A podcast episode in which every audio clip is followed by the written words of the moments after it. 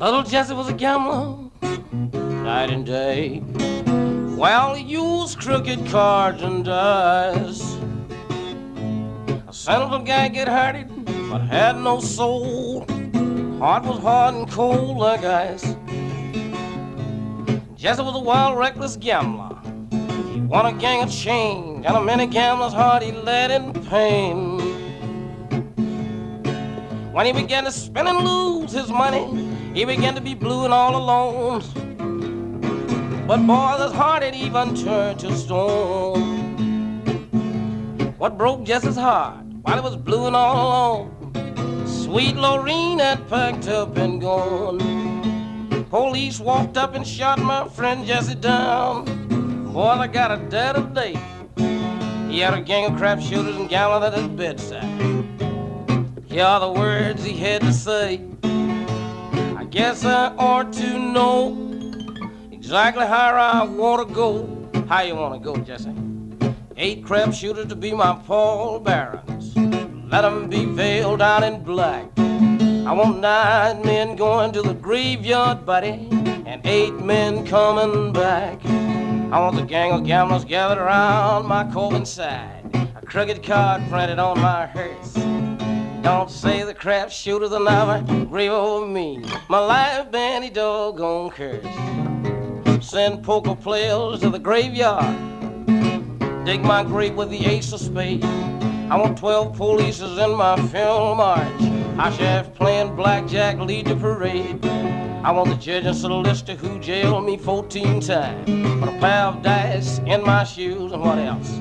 Let a deck of cards be my tombstone, but I got the dine crap shooters blues. 16 real good crap shooters, 16 bootleggers to sing a song, 16 racket men gambling, cover 10 barred while I'm rolling along. He wanted 22 women out of the Hampton Hotel, 26 off of South Bell, 29 women out of North Atlanta. No, little Jesse didn't pass out so swell. Now his head was aching, heart was thumping. Little Jesse went down, bouncing and jumping. Folks don't be standing around little Jesse crying. He wants everybody to do Charleston whilst he died. One foot up and a toenail dragging. Throw my friend Jesse in the hoodoo wagon. Come here, mama, with that can of booze. Dine crab shooters blues, I mean. The dine crab shooters blues. You're listening to Inkstuds on CITR 101.9 FM.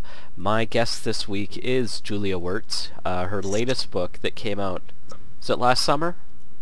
Uh, yeah, last fall and uh, it's uh, drinking at the movies um, as well. She has the two fart party collections from Atomic Books, and was it I Saw You? Oh yeah, I just forget about that one. Yeah, I couldn't find it in my bookshelf, so we'll pretend it's not here or exists. Um, last time I had you on, I guess, was after the second Fart Party collection came out. Yeah, was... it was two summers ago. Yeah. And things have changed quite dramatically since then. Um, you've been signed to a book publisher, dropped by a book publisher, mm-hmm. and uh, as well as a lot of personal changes. Um, maybe first we'll jump into kind of what was the experience putting together uh, a I was trying to say this without sounding douchey and pretentious. Um, a book for a proper publisher as compared to experiences with Atomic One Books. of them fancy New York publishers? Yeah. Um, Th- than necessarily a publisher that's used to comics, let's say. Right, yeah, this is definitely, um, it was Three Rivers Press, which is a division of Random House, and they, they've done a few graphic novels, but they um, overall aren't in the graphic novel business. So, um, surprise! I had a surprisingly easy time working with them. Like they let me have free range of what I was going to put in there and of design. Um, but like you said, they're not familiar with working with comics. And even though I actually really liked my editors there, and I like um, like I like the company, but they just don't really know what to do with comic books. So it kind of, I wouldn't say it fell by the wayside, but it just went down a different avenue than I might have liked, which was a little bit more mainstream, being in Barnes and Noble, and I just kind of wanted it to, you know, to go to people like the Comics Reporter and to be in comic book stores. But then it got caught up in one of those messy diamond uh, distributing wars, and I don't know. So um, hopefully I work with a comics publisher next because that's just kind of the, the world I'd prefer to be in. What do you think it is that they don't get with comics? Well, the, the big publishers don't understand the importance of small things, which in the world of comics is, especially indie comics, is everything. You mm-hmm. know, like all the the website reviews. They don't really understand how important conventions are. The only convention that they asked me to go to was New York Comic Con, which I could give, you know, a flying fuck about. I don't. I I wanted to go to SPX, and they don't table at um, indie cons because it's just not worth their money. But that's really important to me and to the community of comics. So it's just mm-hmm. kind of disappointing, I guess, that they don't understand. They deal bigger picture things, and I'm comics is a little picture, you know, industry. Yeah. Overall, those sales compared to what you would get from a small publisher, were they better? They were much think? better.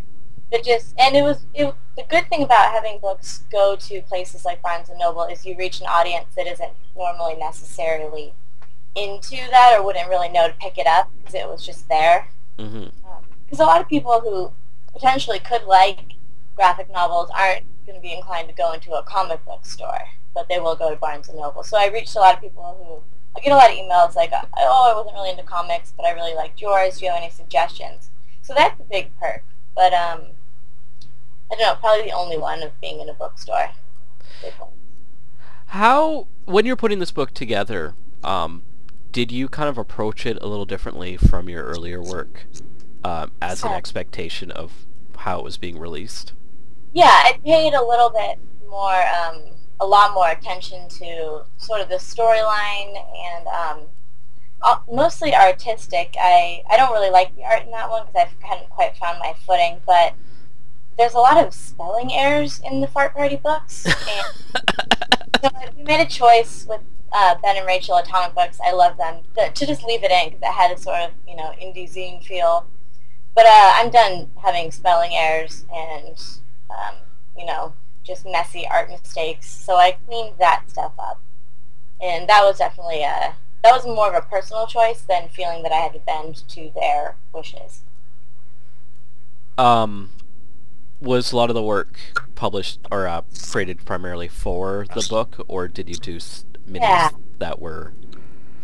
Um, I took some of the, you know, there was some four-panel stuff that I'd thrown up on the website over the years about moving to New York, but I redrew everything, and um, so it's all mostly created for the book, and the ones that were reused were redrawn and rewritten.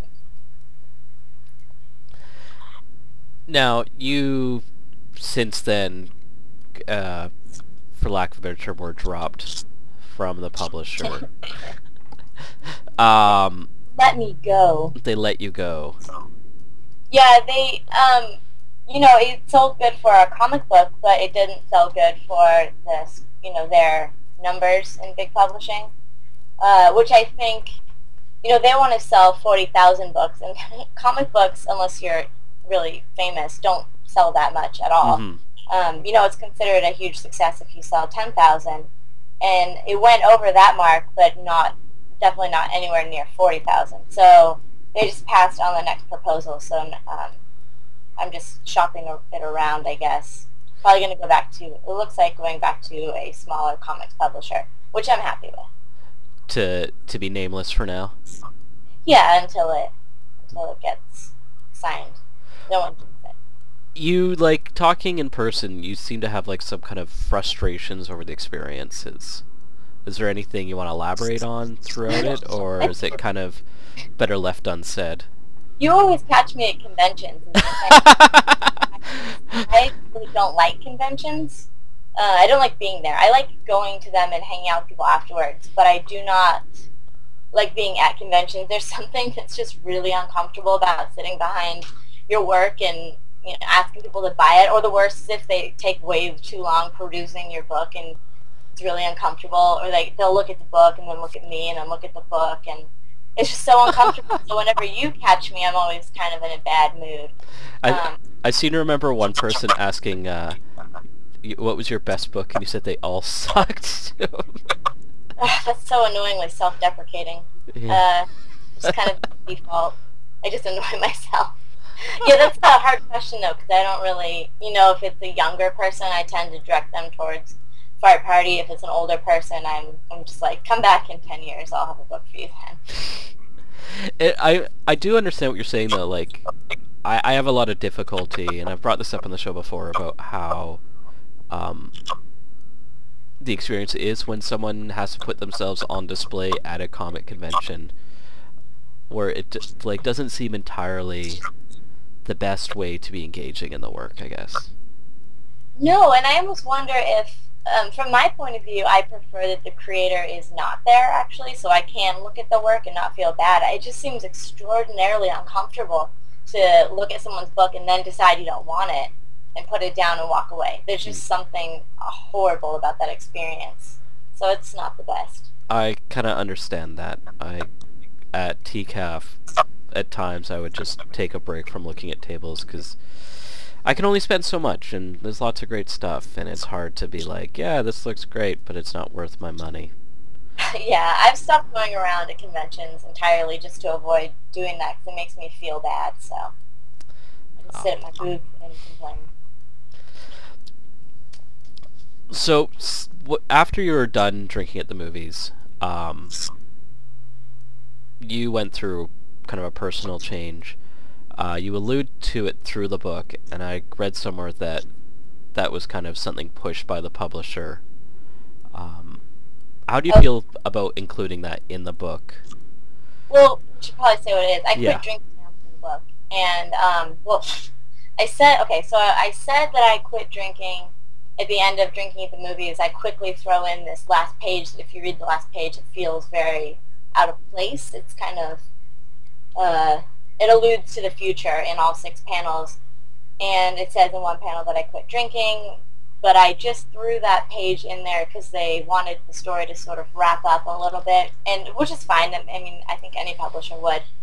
But when I made that page, it was literally, I turned in all the papers the day before I went to rehab, which was a year and a half after drinking at the movies actually ended um, you know, experiencing all that. Mm-hmm. So I, I was just in this mindset of like, you know, someday I actually will quit drinking, even though it's a lie that I quit drinking at the end of the book. So I'll just go ahead and put this in there, and someday it'll be true.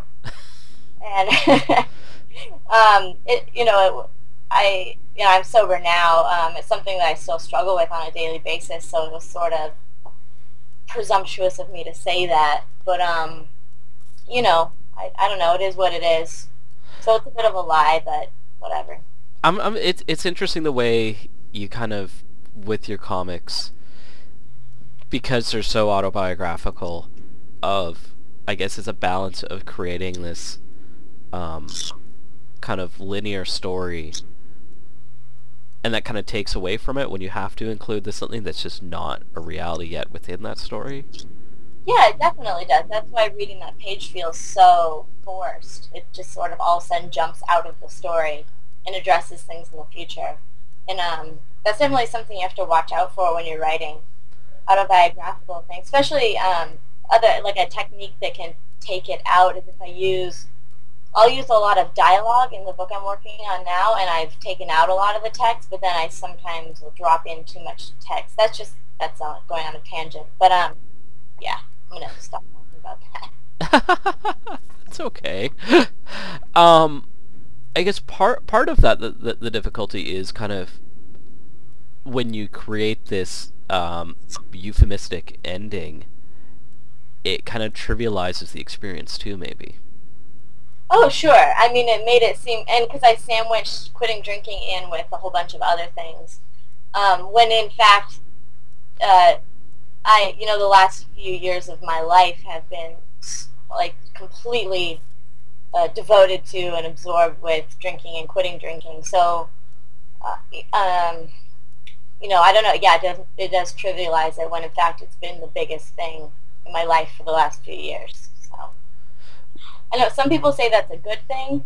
There's a lot of reviewers that said that sort of trivialization of the big issues in that book was uh, it worked and it was a relief. But now that I've sort of passed and past the worst parts of those things, I want to go back and revisit them in with more detail, much to the chagrin of some people, I'm sure.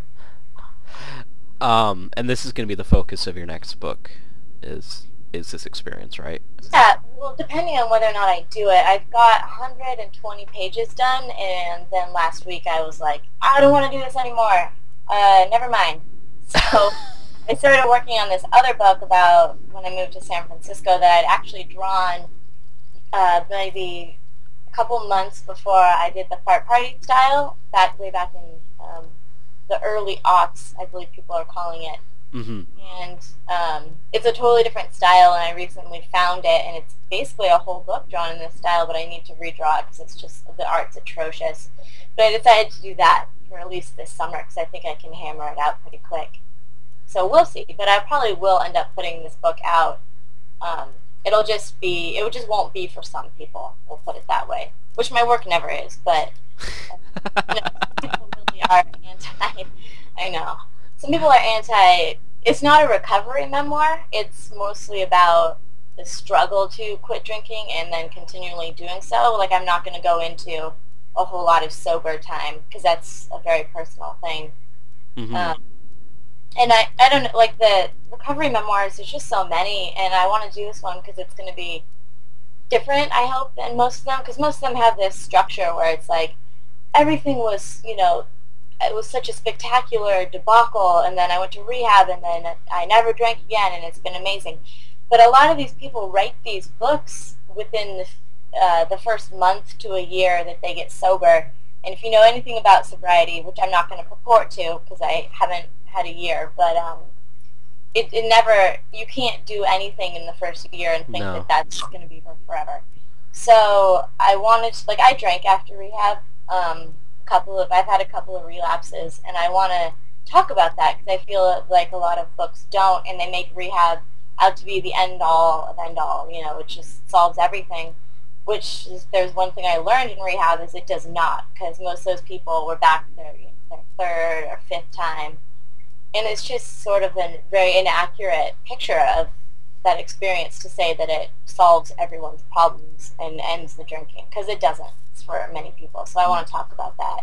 One thing I've learned through my own experiences working um, as a worker in recovery is that the cockier you are about your recovery, the more chance there is of relapse, it seems. Yeah, because if you think you know everything, like recovery is such a multifaceted thing that just changes every year.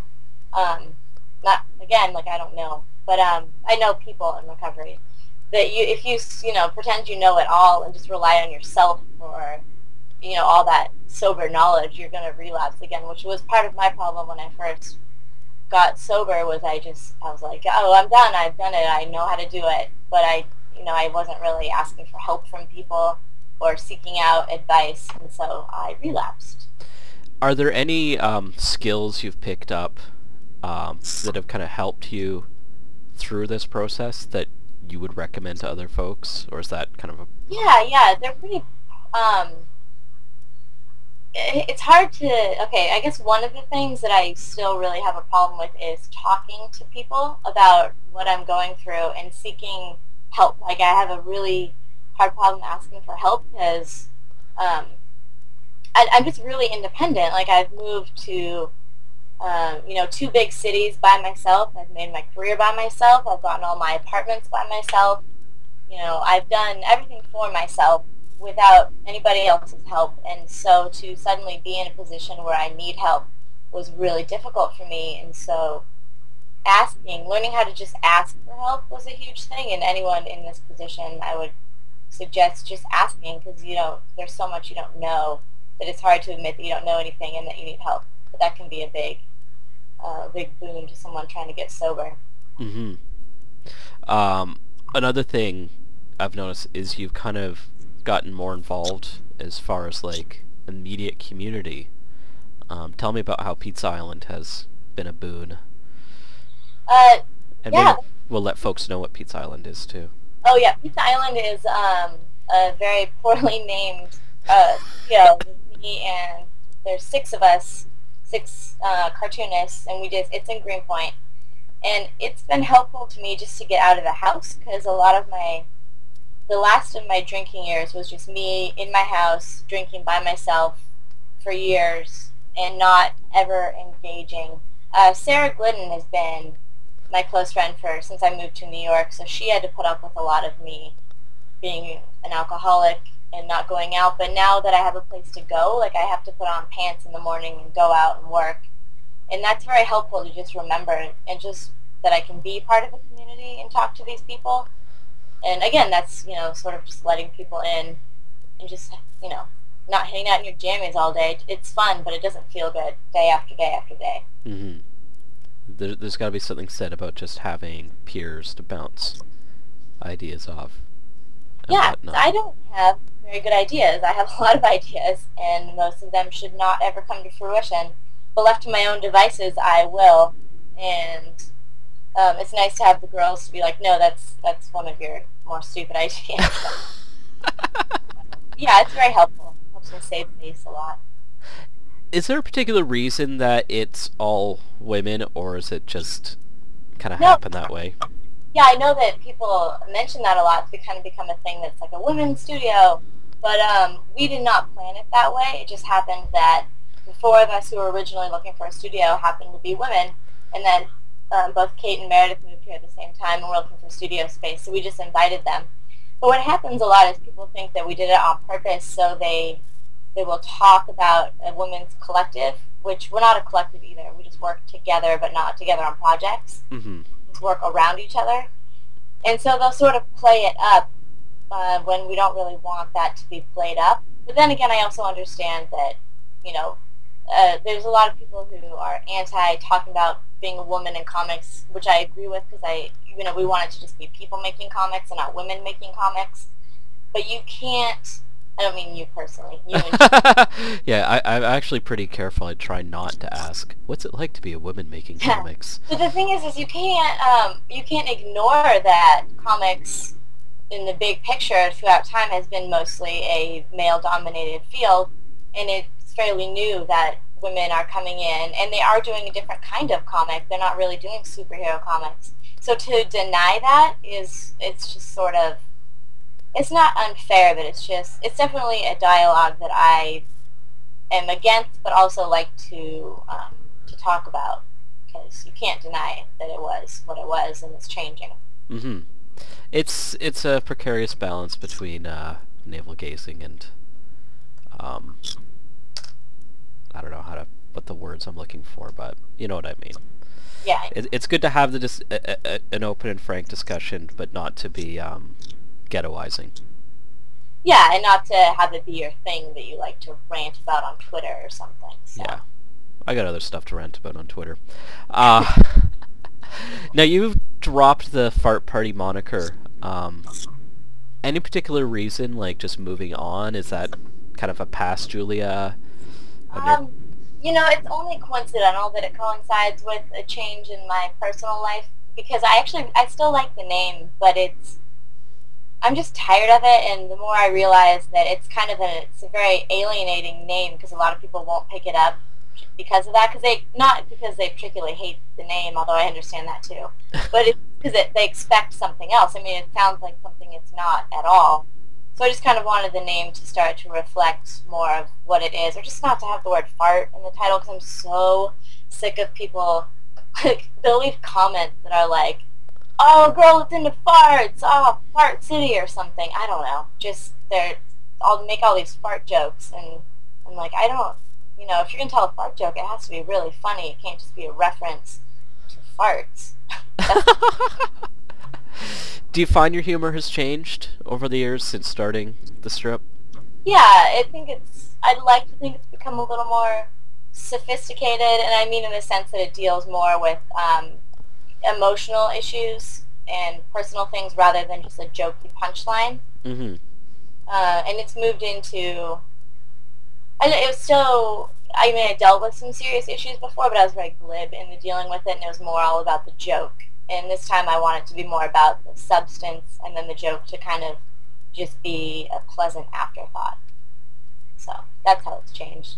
And some people don't like it. Um, I've lost some readers because of it, but I don't really care because the readers I'm shedding are like the early 20s kids, you know, who like, they're like, oh, adult things. I no, I don't want. But that's fine. I don't, like, I was, uh, and TCAF, we were hanging out with Lisa Hanawalt, the studio mate, and she was like, I don't trust uh, anything or I don't listen to anything that anyone under 25 says. and uh, I, I tend to agree. Aw, those kids, they don't know nothing. Because now that I'm so old, you know, You're like, what, 27? brave over here. 48. Kids! You're all kids! do you, are you, do you ever want to, um, kind of change the focus in your comics from autobiographical to taking on other storylines, or do you kind of feel that your Yeah. story is the story you want to tell? Well, my ultimately it's my story, and I'm I've got a couple more autobio books, you know, coming. But I I have started to work on um I've started working on a kids book actually that um is mostly for I was like what what do I want in a kids book? I don't really care what kids want, but it's this this kid who it's in the turn of the century, late 1800s, and he's a newsie because I really like the newsies, and he it's this whole I, I wrapped up a lot of uh, real historical references into it. Like chicken johnson was the leader of a gang in flatbush in brooklyn um, during that time and i had him uh, kidnapping his parent this kid's parents and there's a magic wagon and all these things that i want. There's like a backward circus and it's kind of and it's drawn in the style of i would say more traditional disney movies like pinocchio and it's kind of I guess like a Bill Peet style. So it is different, yeah, and I like it. I like to get out of my own stupid head every once in a while. It feels nice. So you're really trying to push yourself artistically to take on different styles. Yeah, yeah. I just try something other than what than the cartoony, plain black and white. I might even add color to this one, so or just an ink wash. I don't know. I haven't decided, but it's fun. I know you've been doing a lot of kind of sketchbook stuff, and tell me how that's been for your process. Uh, actually, I haven't been doing it so much recently as I've just been posting it recently. Um, I did most of those a couple year to a couple years ago. Um, well, but I have been drawing cityscapes a lot lately. Like I'm doing a postcard series for Word Bookstore about different places around around Greenpoint. Um, just because I like drawing buildings. I don't like drawing people though, and everyone's always telling me if I keep a sketchbook, I have to work on drawing people. And if you look at my work, it's very clear that I don't ever practice figures because it's just they're awful. But my backgrounds are getting better. Everyone, that's not the important thing. It's the figures, and I just don't. I don't care. I'm just going to draw what brings me the most uh, pleasure. You know. You got a good future as a background player, kid. Thanks. um,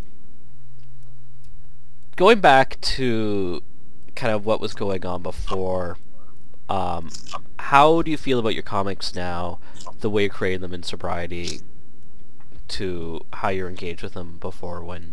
Um, I'm much more invested in them now. I think because they're more accurate. I I haven't I don't show a lot of the work I've been working on the last year um, on the internet, so it's kind of hard to explain to people. But I the the art became better much quicker. I think because I wasn't drawing drunk, which I used to do a lot, and it looks it. But um, it's just taken a more personal turn, and I think it's much more. I guess, for lack of a better word, it's more mature and because of because that sort of subject isn't as time sensitive as a topical or cultural or fart joke, Yeah. uh, I, I like it more. I feel like it'll hold up uh, throughout time more than you know certain jokes will that I'm already embarrassed that I made in the earlier books. So the earlier books were more stand-up comedy, but now and even in comedy, like I listen to a lot of stand-up comedians, and even that has changed with my work. Like I really like the people who tell personal stories now, as opposed to just joke punchline, joke punchline, which I don't really get anything out of because there's no heart in that. There's no invest. I'm not invested in people, and now I like. I prefer to be invested in the person who's telling the story, and there to be some sort of connection there. So that's what I'm doing. So are you hoping readers get more connected with the work you're making now? Uh, it you know it's more more selfish. Like I want to be more connected to the work I'm making now. I don't really care if because people aren't who are reading it aren't really going to get an accurate story because I leave a lot out of my books. It's you know you can draw yourself once on the toilet and everyone's like, oh, they show everything because of that scene, and then they think they're getting the whole picture. But there's a lot that I leave out just for the sake of other people or for myself. And um, so it's not really the full story, but I just want it to be more honest, I guess, in this sense that what I talk about is more real than telling a joke or talking about, uh, you know, what I ate or did or lack of things I did on a Thursday, which is what I used to do a lot. I just want Yeah. to have now. It sounds like more kind of overarching, grander discussions than necessarily. Yeah, and it goes on, you know, stories will go on for a couple of pages as opposed to Drinking the Movies, which every page is a standalone page. And um, that's been hard to learn how to write not for six panels and to not wrap it up with a joke at the end, which I still do a lot. But it's been difficult to train myself to write for a couple of pages because I naturally want to wrap up a conversation at the end of panel six. So it's hard to, to redo it. Got to break yourself out of that. Well, thanks for taking the time to chat with me today, Julia. Yeah, thanks for having me. It's been swell to talk. Um, once again, to remind folks, the books are The Fart Party and Drinking at the Movies, which you can find at juliawertz.com. Is that the best place? I think that's the best place to go. Um, yeah, and thanks for uh, being able to do this last minute. you mean forcing you to do it? I was like, when am I going to be on Inkstuds again? Oh, no, I, I like chatting with you. And, uh, you know, I gotta talk to more of your studio mates. Yeah, yeah, you should look them up. I gotta gear up for, for a talk with Lisa at some point. I just Oh, gotta yeah. Wrap my head around her work in the right way. It's difficult, but pleasurable. oh, I, yeah, I love her. Love her stuff. It's just, it comes from another world. I know. The inside of her head must be amazing and such a mess. it's like, it's probably like a circus with like p- pugs floating around, juggling or something. We were watching this, uh, TV on the radio had this, they did videos for their last album, and there's this one that's just all these neon-colored animals changing and jumping off of things, and I was like, this is what it must look like inside of Lisa's head. awesome. Awesome. Well, thank you so much, Julia.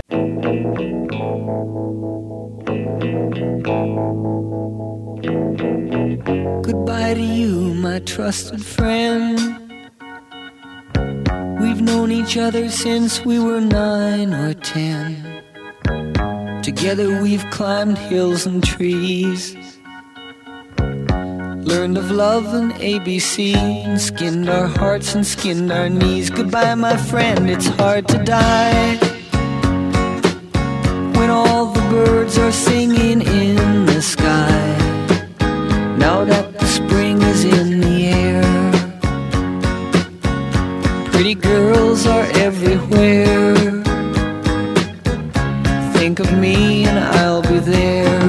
joy, we had fun, we had seasons in the sun. But the hills that we climbed were just seasons out of time.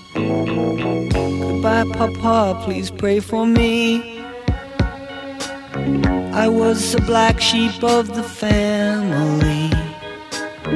You tried to teach me right from wrong. Much wine and too much song. Wonder how I got along. Goodbye, Papa, it's hard to die. When all the birds are singing in the sky. Now that the spring's in the air little children everywhere.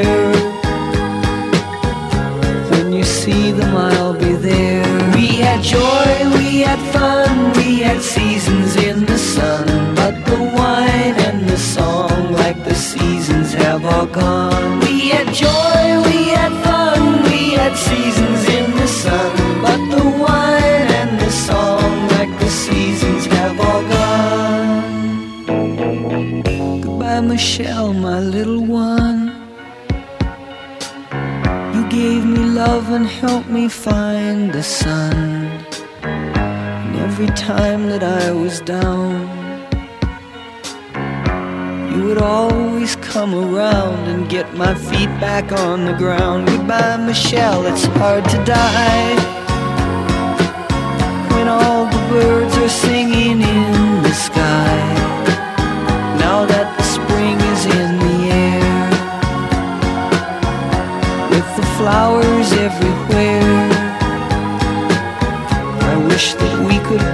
there. We had joy, we had fun, we had seasons in the sun.